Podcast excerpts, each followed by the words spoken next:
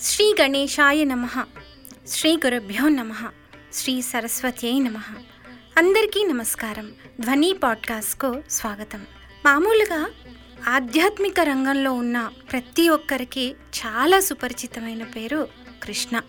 చిన్న పిల్లల దగ్గర నుంచి పెద్దవాళ్ళ వరకు అల్లరి ఆటల దగ్గర నుంచి మహాద్భుతమైన భగవద్గీత వరకు ఆయన చెప్పంది లేదు చేయని పని లేదు. చేయించని అద్భుతమైన కార్యక్రమము లేదు. అలాంటి స్వామి ఏమీ తెలియని ఒక అమాయకమైన పల్లెపడుచు ఆమె ప్రేమకు వశుడైపోతే ఎలా ఉంటుంది అనేది మానసికంగా అనుభవించారా అన్నట్లుగా శ్రీమతి ఎల్ శిరీష కళ్యాణి గారు తన అనుభవాన్ని అద్భుతంగా వర్ణించిన కృష్ణయోగం అనే కథను మనం విందాం. డబ్బుమన్న శబ్దానికి మెలకు వచ్చింది. వంటింట్లో వానరమూకేదైనా వచ్చిందా అని గబుక్కుని వెళ్ళి చూస్తే వెన్నకుండల దగ్గర పిల్ల మూక. నన్ను చూసి ఎటు వారటు పారిపోతుండగా చటుక్కున ఒకడిని ఒడిసి పట్టుకున్నాను. మిగతా పిల్లలంతా పారిపోతే అత్తగాడు ఒక్కడు మాత్రం గింజుకుంటున్నాడు. అవురా ఎంత అల్లరి చేశారు? చిలికి దాచిన వెన్న మజ్జిగ అంతా పారబోసేశారు అనుకుంటూ పట్టుకున్న వాడిని చూతును కదా నల్లనివాడు కలువ కన్నుల వాడైన ఆ కృష్ణయ్యని చూడగానే బుస్సును పొంగిన కోపం తుస్సున ఎగిరిపోయింది. అతగాడేమో భయపడిపోతున్నట్లు బిక్కముఖం వేశాడు. చందమామ లాంటి ఆ మోమును చూశాక ఇంకేం అనగలం తన్మయత్వంతో అలా చూస్తూ ఉండిపోయాను. పిల్లవాడు ఏడుపు ముఖం పెట్టి అమ్మో ఇప్పుడు ఇలా ఇంటికి ఎలా వెళ్ళాలి? మా అమ్మ కొడుతుంది. ఒంటి నిండా ఈ వెన్న మజ్జిగలు పోసుకొని బట్టలు పాడు చేసుకున్నానని తిడుతుంది అన్నాడు. అప్పుడు స్పృహలోకి వచ్చి పోనీలే దిగులు పడకు. నేను శుభ్రం చేసి పంపిస్తాగా? అంటూ తీసుకువెళ్ళి స్నానం చేయించడానికి ఉపక్రమించాను. ఒళ్ళంతా శుభ్రం చేస్తుంటే ఏదో దివ్యానుభూతి. కాళ్ళు కడిగే నెపంతో చటుక్కున పాదాలు పట్టేసుకున్నాను.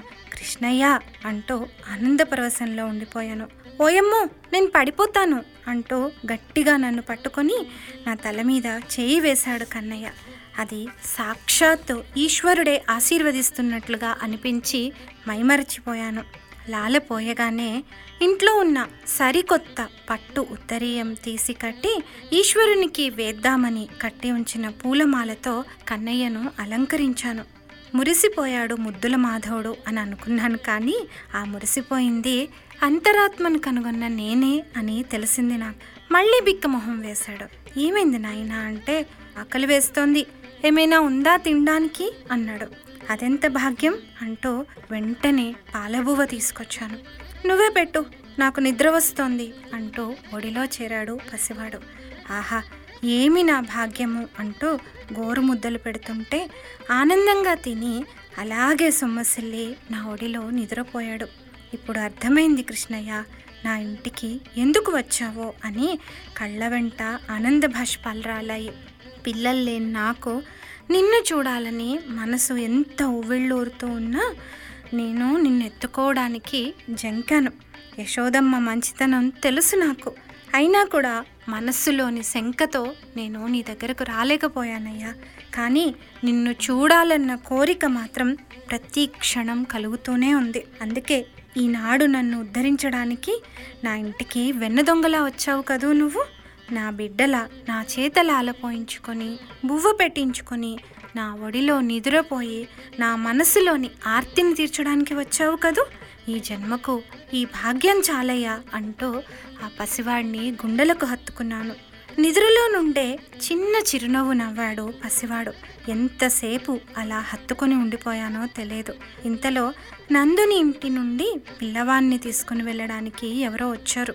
వారికి పిల్లవాన్ని అప్పగిస్తుంటే నాలోని భాగాన్ని ఇచ్చేస్తున్నట్లుగా అనిపించింది. కళ్ళలో నీళ్ళు తిరగగా గబుక్కున లోనికి వచ్చేస్తుంటే పూజా మందిరంలో నేను రోజు పూజ చేసే ఆ నారాయణుని మూర్తి చిరునవ్వుతో పలకరించింది. ఆ నవ్వు అచ్చంగా ఇందాక పసివాడు నిద్రలో నవ్వినట్లుగానే అనిపించింది. నా కృష్ణయ్య ఎక్కడికి వెళ్ళలేదు. ఇదిగో ఈ నారాయణుని మూర్తిలో నాతోనే ఉన్నాడు. ఊయలలో పసివాడు మనతో మాట్లాడకపోతేనేమి? మనల్ని చూడగానే నవ్వుతాడు కదా? అలాగే ఈ పరమాత్మ కూడా స్వయంగా పలకకపోయినా పలకరిస్తూనే ఉంటాడు కదా మనం ఆర్తితో పిలిస్తే అనుకుంటూ ఉండగా ఈయనే ఇక నా బిడ్డ అంటూ ఆ భావన కలిగింది. ఆ భావనతోటి గుండెలకు హత్తుకున్నాను. ఇందాక కృష్ణయ్యని హత్తుకున్నప్పుడు కలిగిన ఆనందానుభూతి మళ్ళీ కలగగా ఆనంద భాష్పాలే పుష్పాలే నా నారాయణుని పాదాలను కడిగాయి. మామూలుగా అయితే ఏ దేవాలయానికో వెళ్ళి దర్శనం చేయాలి లేదా ఏ మూర్తో కావాలి అనిపిస్తుంది. కానీ మానసికంగా దర్శనం చేయడానికి ఎలాంటి సరిహద్దులు లే ఎక్కడికి వెళ్ళవలసిన అవసరం కూడా లేదు. వెళ్ళగలిగిన శక్తి లేకున్నా కూడా భగవంతుణ్ణి మనసులో ఎలా కట్టేసుకోవచ్చో ఆ స్వామికి సేవ ఎలా చేయవచ్చో చూపిన ఈ అద్భుతమైన కథ చదివిన వారిని విన్నవారిని కూడా ఆ పరమాత్ముడికి దగ్గర చేస్తుండడంలో ఎలాంటి సందేహం లేదు కదా. మరో అంశంతో మరలా కలుసుకుందాం. అంతవరకు స్వస్తి నమస్కారం.